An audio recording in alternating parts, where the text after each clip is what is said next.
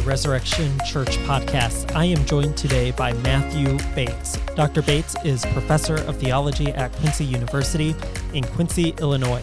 He's a Protestant who enjoys the challenge of teaching in a Catholic context, and his writings are primarily about the gospel. His writings include Salvation by Allegiance Alone, Gospel Allegiance, The Gospel Precisely, and in a book that was just released, Why the Gospel. At our church, we give out the gospel precisely to first time guests. And I recently taught a Bible class answering the question, What is the gospel? using the gospel precisely as the curriculum basis. Um, we've also been going through the book of Romans in our sermon series, and many of these same concepts have appeared here. In the interview, I unfortunately failed to hit record for the first several minutes that Matthew Bates was talking. So I'm going to try to fill in the gaps and then we'll start the interview. Um, I I had asked him what his basic claim was about the gospel, and then I had asked him to position that claim beside a free grace articulation of the gospel and lordship salvation. So when his voice starts speaking, he had just finished talking about how he defined the gospel and what free grace salvation was. And he comments that he distances himself from the free grace theology. And then he begins to talk about how his claims relate to lordship salvation.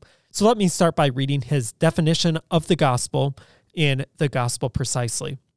He writes, Jesus is the saving king. He pre existed with God the Father. In accordance with God's promises, Jesus became human in the line of David, died for our sins, was buried, was resurrected on the third day, was seen, was installed as king at God's right hand, sent the Spirit, and will return to rule.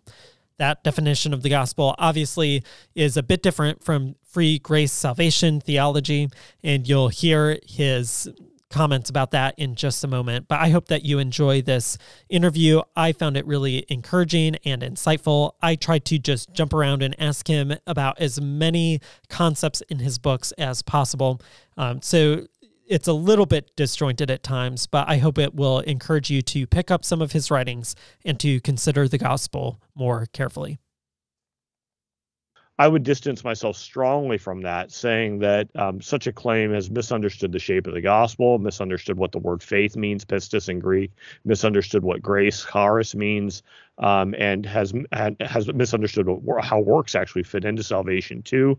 As most Protestants down through the ages, almost all Protestants have affirmed that works are required for salvation.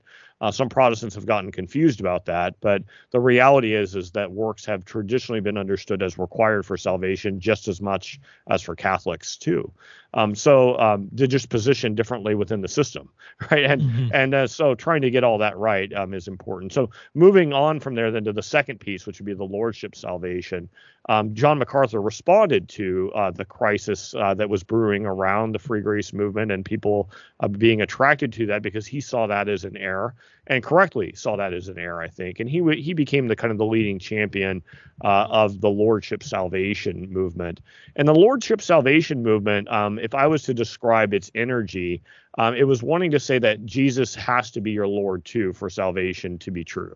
Um, and but it wants to put works um, on the back end of salvation, so that it wants to say, um, okay, first Jesus died for your sins. Okay, accept that He's your Savior, um, and uh, once that happens and you have joined God's family, oh, then oh, and by the way, did you know when you made that decision that Jesus was your Savior that you actually got a Lord too? That now He's the King of your life also, and that and that um, that you need to now follow him as your king. You've got a king too, and he was kind of part of the package. And this king then will help you work out your salvation and will help you in some way to perform good works. But the the reality is is that um, yeah, that like if you love the king, um, you don't have to do any good works for your salvation. It's not really required, but you just will. Like it'll just kind of be a natural outflow um, the fruit will just be produced. If if your faith, your saving faith was authentic, then you can't help but love your Lord and and your and then produce good works through your Lord. Okay, so it wants to put a lot of the energy on the about works on the back end of salvation. I think a truer articulation of how these things fit together from a scriptural standpoint would be to recognize that the word faith itself, pistis, is something that's embodied and relational from the beginning. And that's what that's what would make my proposal distinct from lordship salvation. And that there's no possibility of salvation coming through anything but Jesus' kingship. That Jesus' kingship and all that it entails, including, of course, his death for sins, his resurrection, his enthronement, his pouring out of the Spirit, through all that Jesus' kingship entails, our salvation is carried forward for us so that our forgiveness from sins or the healing that needs to happen from our sins doesn't come apart from his kingship, but only through it. So it's not first Savior, then King. It's King all the way through. And it's also allegiance all the way through in the sense that faith is understood as something embodied and relational and something that's larger than merely trust or merely uh, believing something. Mm-hmm. Yeah, that that makes a lot of sense. Um, so kingship is what everything flows out of, including salvation. It's not you find a savior first, who then you make the Lord of your life, which maybe is sort of a Keswick-ish way of looking at things. Um, so I, I appreciate that distinction. But I think when people are hearing your message, they're also hearing it without being able to change the reality of the Protestant Reformation in the way that gospel terminology and what it means to be saved is framed following out of that. So I think sometimes when I've talked with people about your book, they hear this idea of faith as allegiance as a work for salvation or a violation of justification by faith or a sidelining of salvation. Um, how have you experienced that pushback from people who have read your books, and if so, how do you respond to that? Yeah, I have uh, sometimes encountered that kind of pushback. Um, yeah, obviously, um, allegiance is not trying to work for salvation in some way. It's about loyalty to a king. It's not about trying to stack up a certain quantity of good deeds on your balance sheet.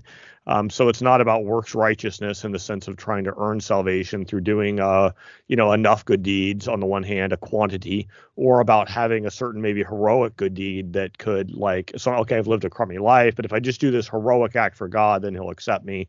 Um, yeah, it's obviously not. Accept, it rejects both of those kinds of ideas and says no, it's about a fundamental posture of trying to be loyal to the King, but this doesn't demand a perfect loyalty, and I think that's a, a confusion or concern that people have have, they tend to think, well, okay, if you're going to like be saved by your loyalty to King Jesus, then it has to be a perfect loyalty. And I would say no. I mean, we're talking about faith. It doesn't have to be. Does your when you think of faith as mental or intellectual, does you have to have a perfect mental faith or a perfect intellectual trust in order to believe? And people tend to say no. Um, no, you just need to have, as we begin to dive through Scripture, faith like the size of a mustard seed might be sufficient.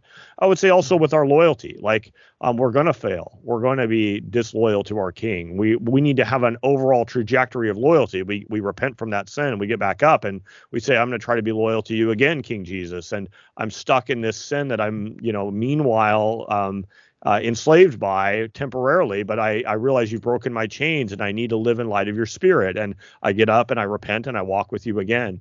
So I, I think that um, upon deeper reflection, most people agree that um, that we can't just presuppose that faith means something mental and then run with it and then somehow or another say that works are everything else right? Um, and that that's a, a, misunderstanding of the term faith. Once we understand that faith itself involves something embodied and relational um, then i think people do realize that yes you don't need a perfect uh, faith or allegiance right? It can be imperfect. So i do think that helps um, has helped people uh, overall to understand the proposal yeah, I think the title of one of your books, "Salvation by Allegiance Alone," can be a little bit jarring for people, maybe in a helpful way to to draw attention to it.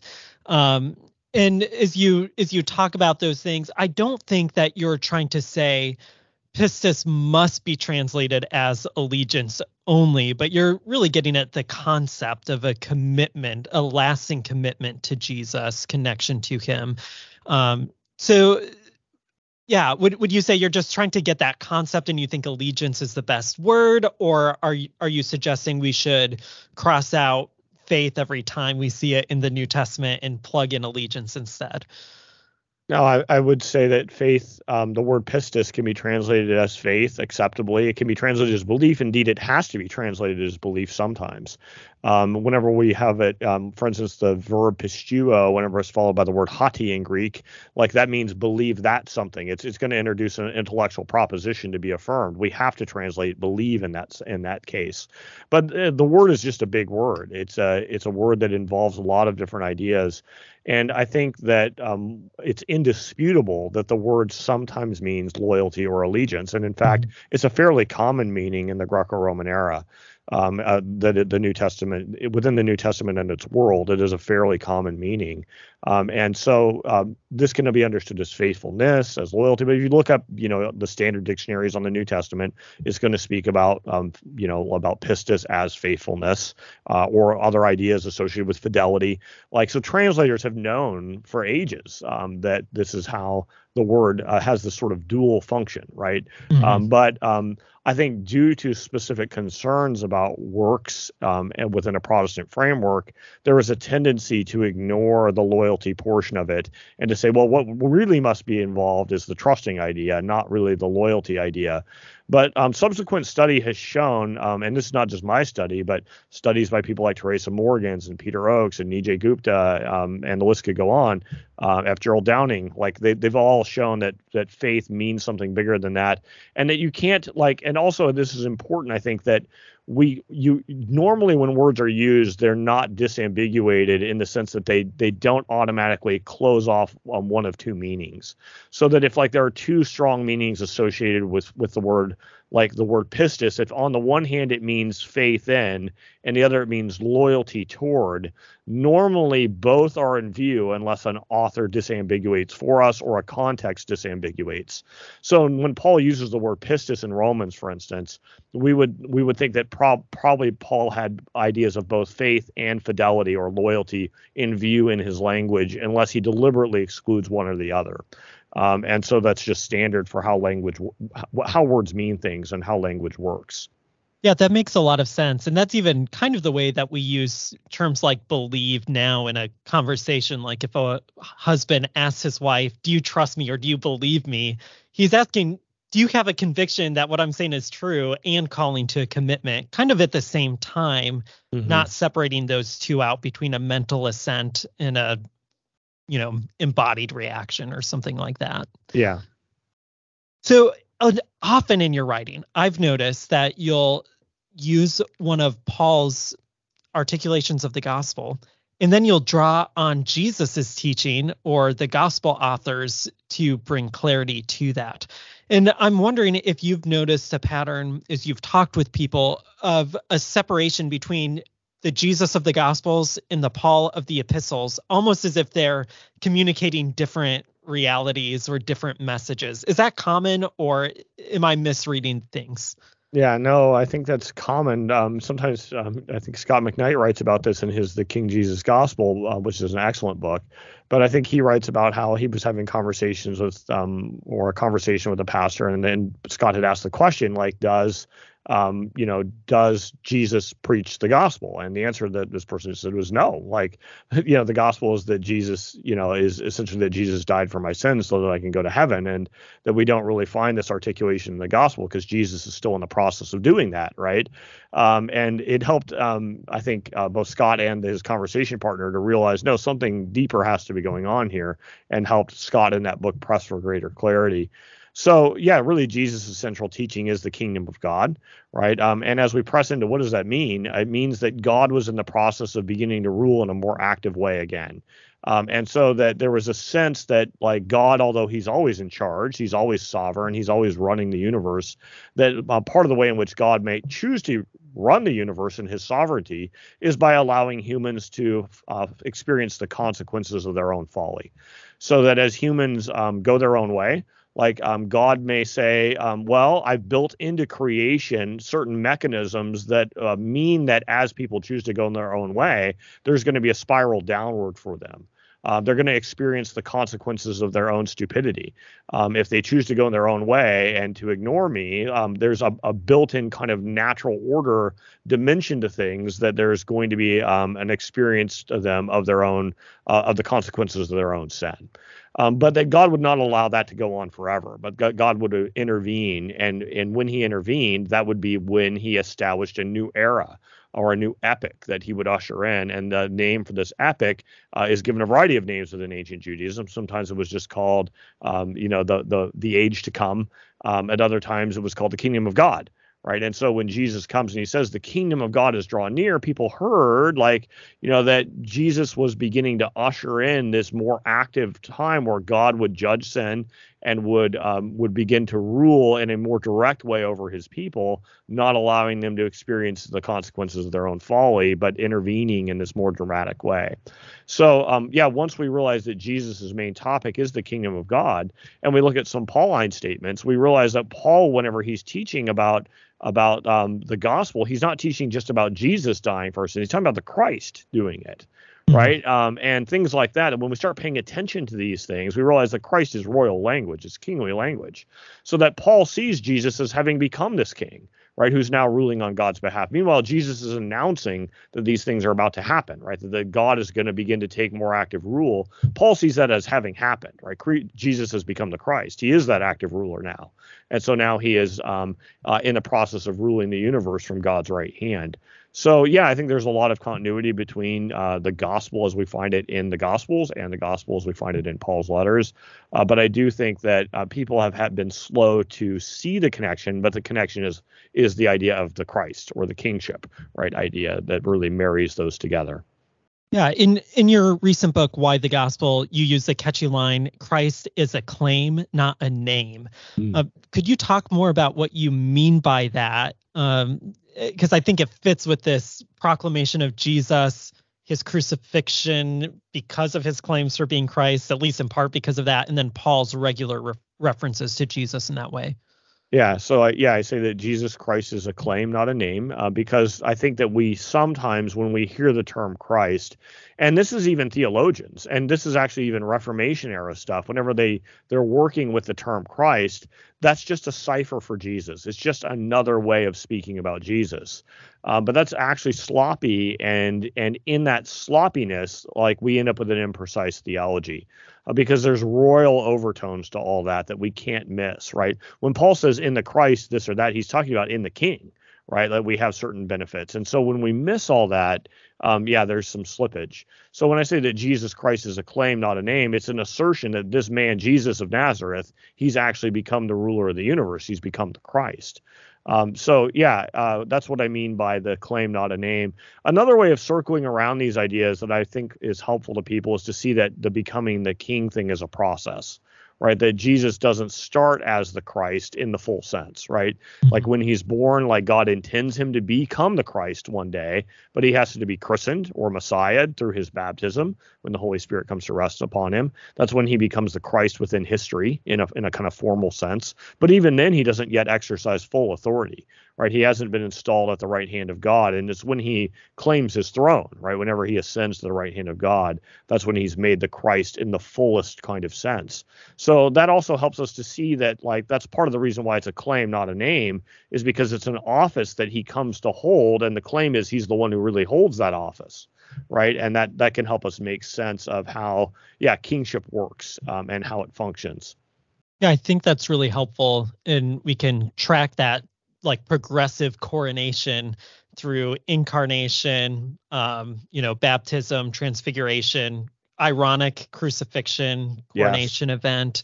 And as we we just finished going through Romans one for our in our Roman series, in that mm. idea of the resurrection to be the Son of God in power is another coronating Absolutely. event. Yes. And then of course the ascension. I guess we we yeah. can't overlook that. Yeah. Um, so okay, so I think we're when we're trying to correct our sloppiness there, you give some suggestions on how to remember this is a claim, not a name. In your own personal conversations or at your church, uh, do you refuse to sing Christ Alone, Cornerstone? Do you sing oh, The Christ Alone? No, or, of course. No, I, I, I, mean, the, the song is the song and they, they have power as they're written. And I don't think we need to dispense of all of our, you know, heritage in that sense. But I do think that, like, it helps if we have in our mental, uh, yeah, in our mental space, we have something along the lines of this is king right mm-hmm. in king alone right is what i'm kind of thinking when i sing in christ alone uh, but some of the songs yeah they do make it hard to connect all that um, or they don't encourage us to connect um, that that we're talking not about just a person but a like so whenever we, we sing in Christ alone, cornerstone, we shouldn't be thinking in Jesus alone. We should be thinking in the King alone. But the the King is, uh, or or in the office of kingship that happens to be held by the person Jesus, whom we worship as the very Son of God and the one who holds the throne. So mm-hmm. it's not disconnected from the man Jesus. He's the one who who actually fulfills that office, obviously right? Um, so no, I don't think we need to dispense with with those kinds of ideas, but I do think we need to kind of have a multi-tiered approach as we as we try to help people understand. We need to kind of move between sometimes saying King Jesus, and other times saying Jesus the Messiah, other times saying Jesus the Christ, at other times just explaining what does this even mean, like circling back, right? And I think that we don't want to we don't want to just go King Jesus either. I think if we just exclusively just start talking about King Jesus, that's a mistake because we have to recognize that that this is the climax of Israel's story for the sake of the world, right? And mm-hmm. we can't lose the specificity of Israel uh, that is behind this whole narrative right? As God is working through a particular family and in order to bring about saving purposes for the whole world.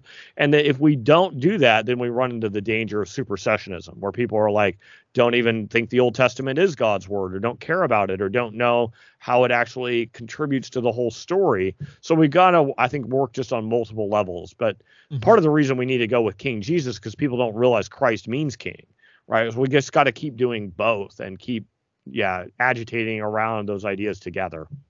Yeah, that's helpful.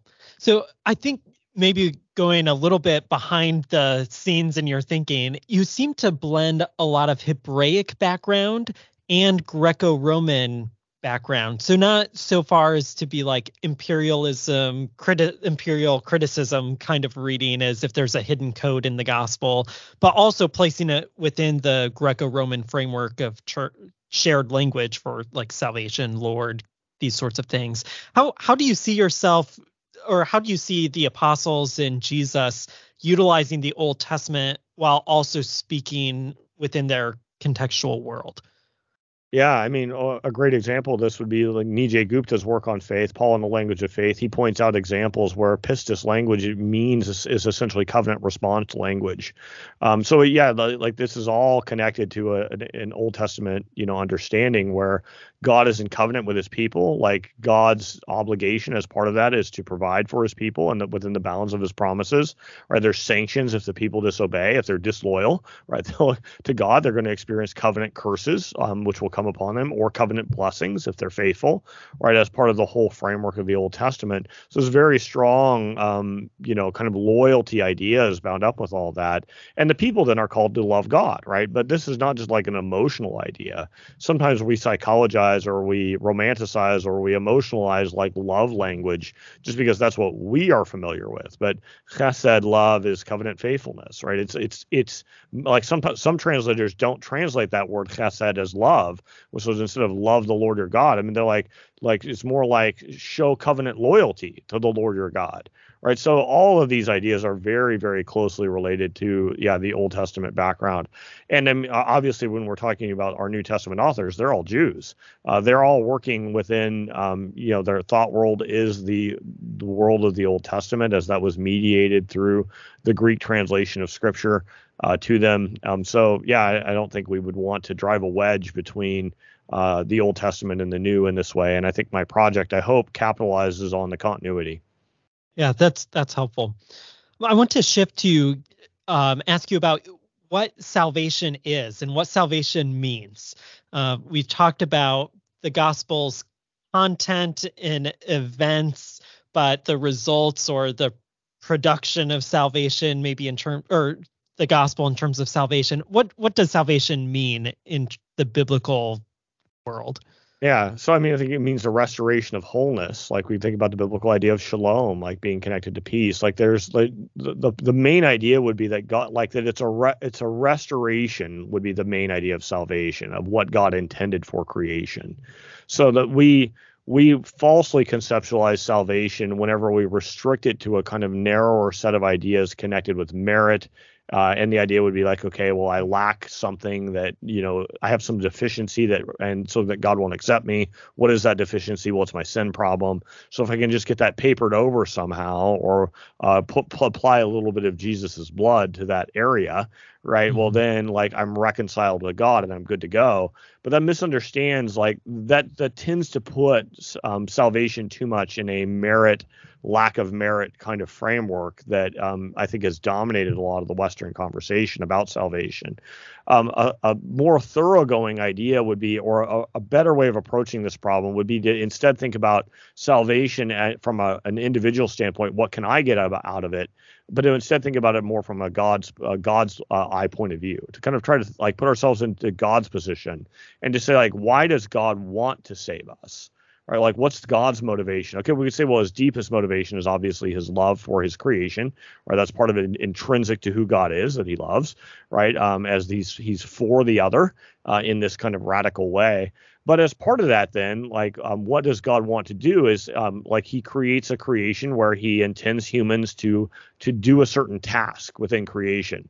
We're made in His image, and so that we then can image God correctly to the rest of the created order and to one another.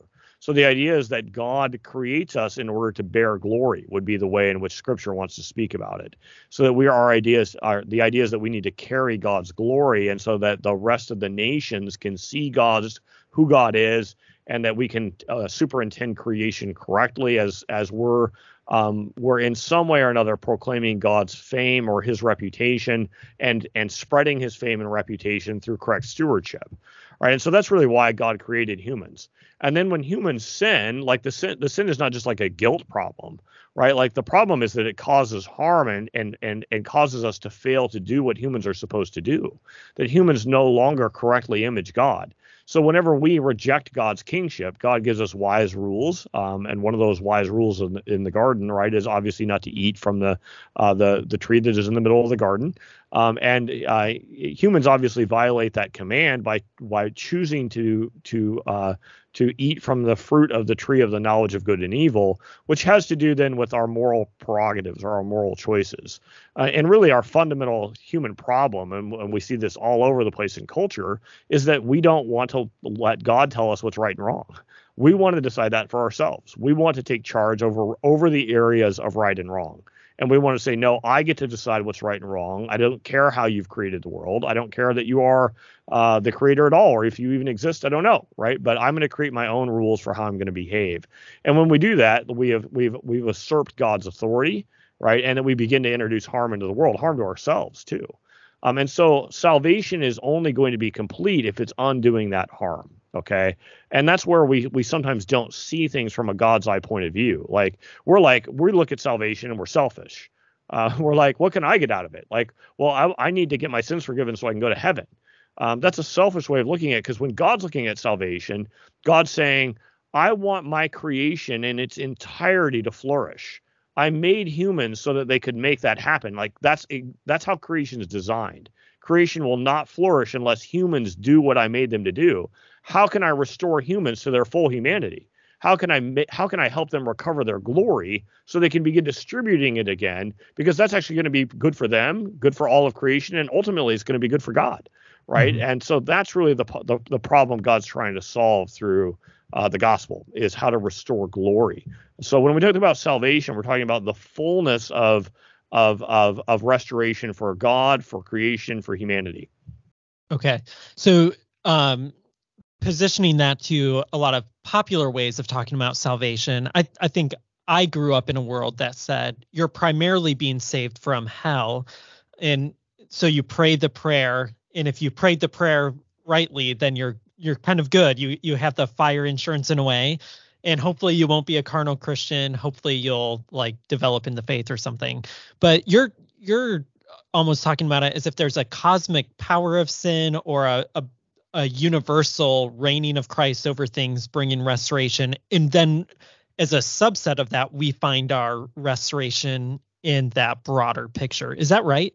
Yeah, that is right. And I think that Paul even I'm like it's agreed by all scholars as far as I know that Paul personifies sin and understands sin to be a cosmic power, for instance in Romans 6 right? And so that Christ's defeat of um, sin and death and uh, the evil spiritual forces in the world, right, is a cosmic victory uh, that we that we have in view here. So yeah, we wouldn't want to think about salvation as restricted to fire insurance or something along those lines, right? And I think we all intuitively know that's wrong.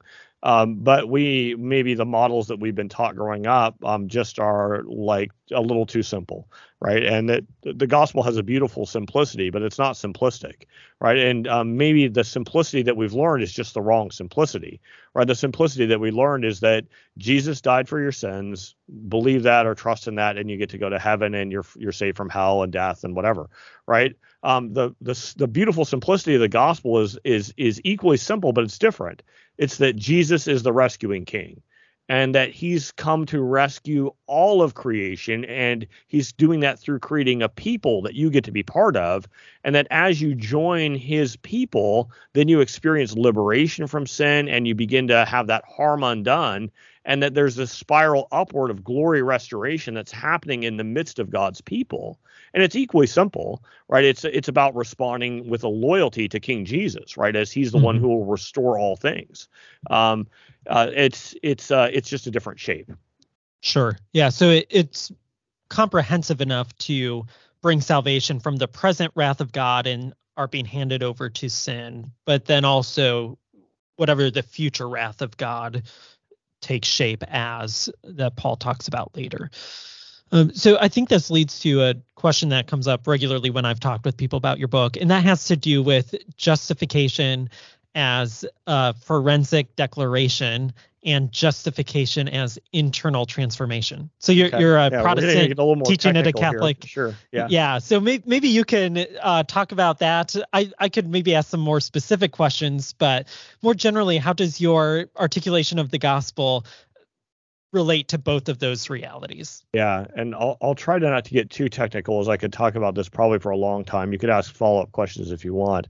But the basic, okay, so the basic Protestant model has been called imputed righteousness, and the main idea is a declaration, like that um, that you make a decision, you trust in Jesus as your Savior, right, and then you then are declared righteous by God, and then your sins are forgiven.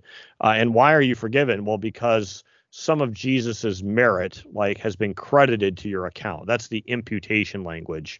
Um, and so the idea is that Jesus's righteousness gets imputed to your account. Um, one obstacle to that way of looking at things is that the Bible never speaks of it in that way. Um, the Bible speaks about imputation, but it's not Christ's righteousness that's imputed to a person's account. It's actually faith that's credited as righteousness. So the scripture does use the language of crediting with regard to righteousness, but it's not actually Christ's righteousness that gets credited for our righteousness. It's actually, Paul says, faith is credited for righteousness. So how do those things work?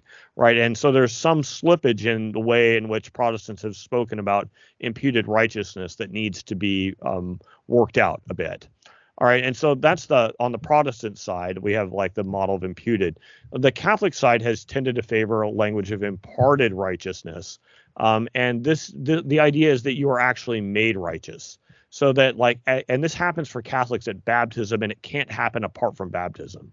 So it, it has to happen through the act of baptism. That when you are baptized, God regenerates you in such a way that you are actually made right. You are you are not a righteous person, but God implanted a small seed of righteousness to you through the act of baptism, along with faith, hope, and love, and that you then need to cause that to grow. Like your your your job is to become increasingly a righteous person, but you are actually a really righteous person.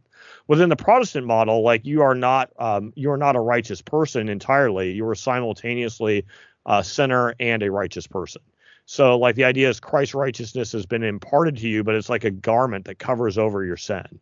Right. Um, and so the Catholic model objects to that partly because they say, no, like like God would be an unjust judge if he did that. Like God actually has to make you righteous yourself.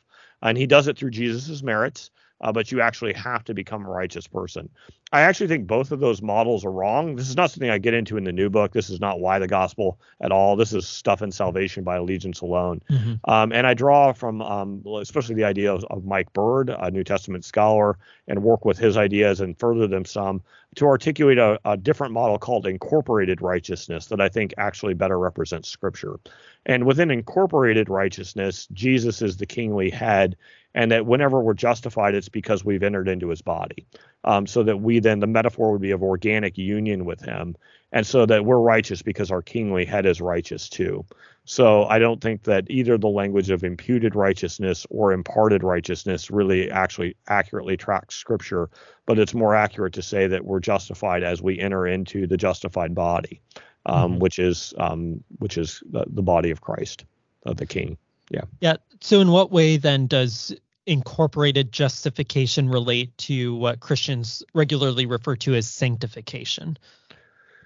Okay, and so yeah, again, that we get into a sticky wicket here. So, like, yeah, part of the way in which Protestants carved out a space for a distinctive space for justification was by creating the second category called sanctification. Um, and so that there's what's traditionally called the order of salvation within Protestantism. Um, and so, uh, and this would be pretty standard w- across the spectrum in Protestantism. Like, like Luther actually didn't have these ideas, and so um, it's really Calvin who develops these ideas. It Was Melanchthon and Calvin um, really who began to develop these ideas. Um, Luther himself does not have these categories of, of a separate category for sanctification per se, but the order of salvation, as it came to the heart of the order of salvation, as it came to be articulated by most Protestants, this would include John Wesley too. People who are not Calvinist, like Wesley's on the other end of the spectrum as more of an Arminian. Uh, but anyway, like they, the order was just first a person is justified, and then a person is sanctified, and then a person is glorified. That kind of became the heart of what's called the order of salvation. The problem is that when Protestant when Protestantism carved out that separate category called sanctification, um, they did so without strong scriptural warrant.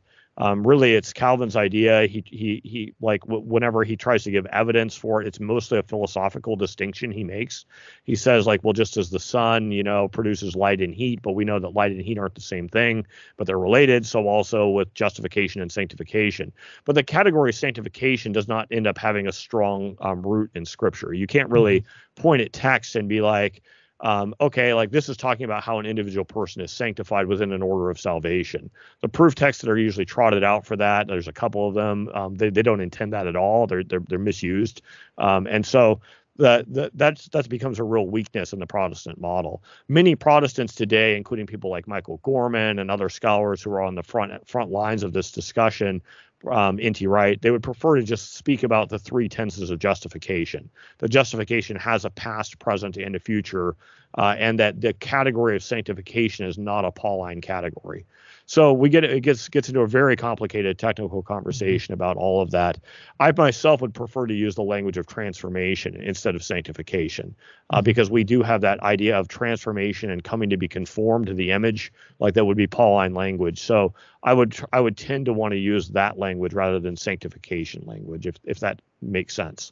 Yeah, and I think that relates at least somewhat to that glory cycle and the restoration of glory that you talk about in yes in why yeah, the gospel. It's it's it's coordinated with that, although I don't I don't draw out like exactly how that all yeah, I don't draw it out in ordo salutis language or order of salvation language, but you're right. Behind the scenes, that's what's going on. Yes. Yeah. Is is there a lay level book that would get into this kind of past, present, future justification versus sanctification terminology that you're aware of? Well, N.T. Wright has a book, um, Justification. I don't know if I would say it's lay level, um, and I don't agree with everything Wright says there, but I would say that's pr- probably your best starting point if you wanted to look at justification specifically. Um, I mean, other than that, probably, I mean, my stuff in Salvation by Allegiance Alone, Chapter 8, might be as popular as stuff as you'll find out there. It's not highly technical. Um, that, that Chapter 8 um, may be as accessible as anything, mm-hmm. well, at least that comes to mind for me. Okay. Great. Well, I have three final questions for you as we work toward the end here. The first is a lot of our church members will be really familiar with Greg Gilbert's book, What What is the Gospel? And I remember, I think during 2020 there was some brouhaha related to a T4G um, on that account. Can can you really briefly just comment on what you would say are the best, most helpful aspects of what is the gospel, and where you would be distinguishing your work from it. Yeah, I mean, Greg Gilbert's obviously a Christian brother. Lots of Christian truths in his book. Um, what is the gospel? Um, the problem is, um, like, is not like so much that like he, um, yeah, like you may like be reading through it and like it's like this page seems like it's a great page. The problem is the overall, and, and I would tend to agree. Like there's, there's on sometimes on that ground level, there's nothing wrong with the content. Like I mean, he's he's an, an you know more or less an accurate, traditionally minded person, right? Um, but I think that the larger problem is that he answers the entire question wrong like the question like what is the gospel? Like he presents he he he draws a framework that um that is really a, an imposition on the text. Like he essentially um, runs through what's called the romans road framework. He essentially says what is the gospel? Well it's god is righteous man is a sinner jesus is the savior so put your faith in him and repent mm-hmm. right? Um, those things are all true. Like every single one of them. God is righteous. Like humans are sinners right? That's that that the problem isn't on that level of like of of the truths of salvation. The problem is on the level of like is that actually what the bible says the gospel is and whenever you begin to inspect with care what the Bible says about the gospel, whenever you join together all the content statements in the Bible where they explicate what the gospel is, the gospel is actually a narrative about how Jesus became king. The gospel mm-hmm. begins with the Father sending the Son, right? He takes on human flesh in the line of David, fulfilling the Davidic promises.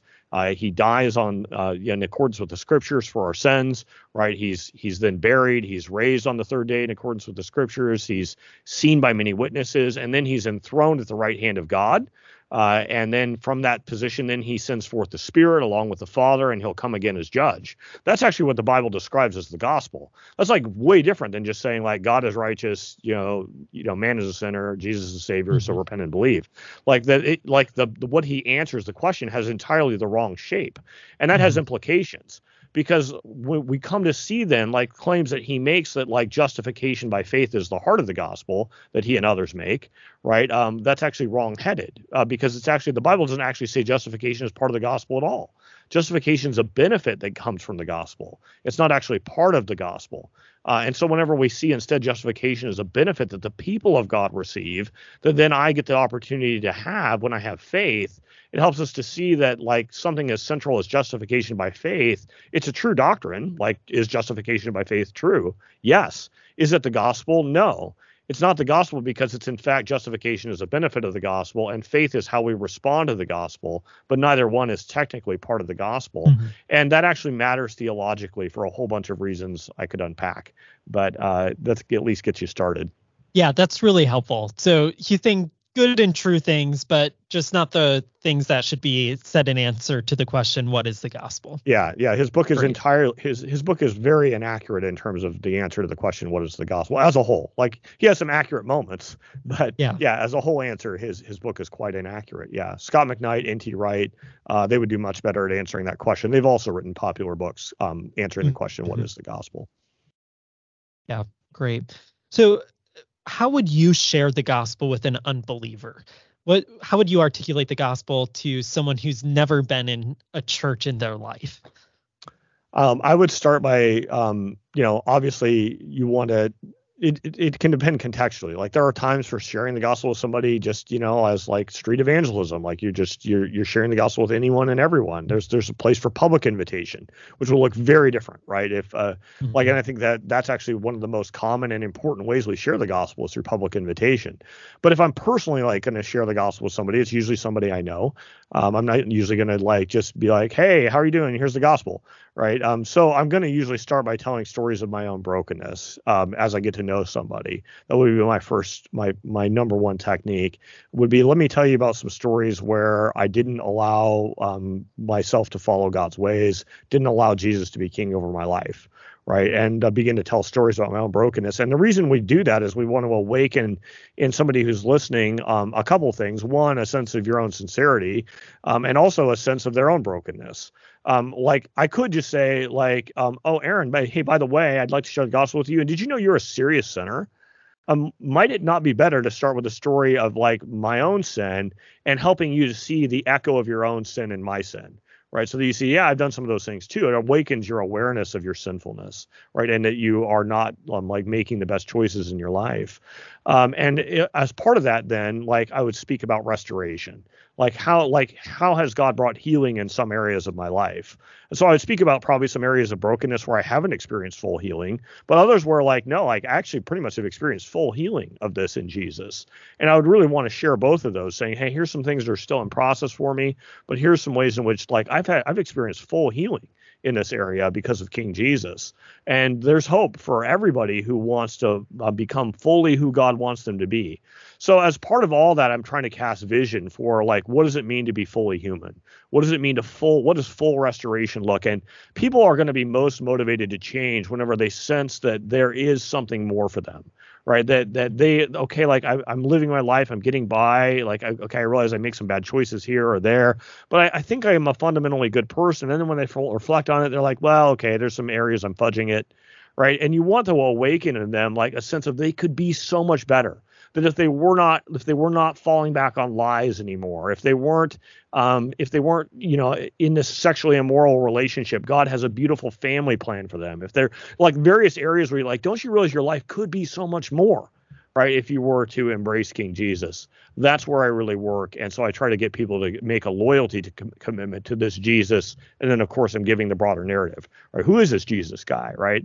Uh, mm-hmm. speaking about the 10 point gospel as i outline it. Yeah yeah. Well, you're already kind of getting into it, but as we close, what would you encourage Christians to think about as they try to say, okay, the gospel's for all of life, the gospel's for Christians too? How would you encourage Christians to relate to the gospel announcement as they continue to walk with the Lord? Yeah, to remember that the gospel is about holistic restoration, right? That the gospel is not just about a one time decision. There is a one time decision in the sense that there is a point in time where you were not allegiant to Jesus, but you declared your allegiance to Jesus and you entered into his saving community, which is where the Holy Spirit is present, right? We need to learn to walk in light of that Holy Spirit and to be guided into full restoration, right? That is also part of salvation. That's not like some optional extra. Like God wants to bring each of us to perfection. So the gospel is necessary because God is calling us always to a higher allegiance, a deeper loyalty to him. But that's actually for our own good, right? It's it's something that results in our fullest human flourishing.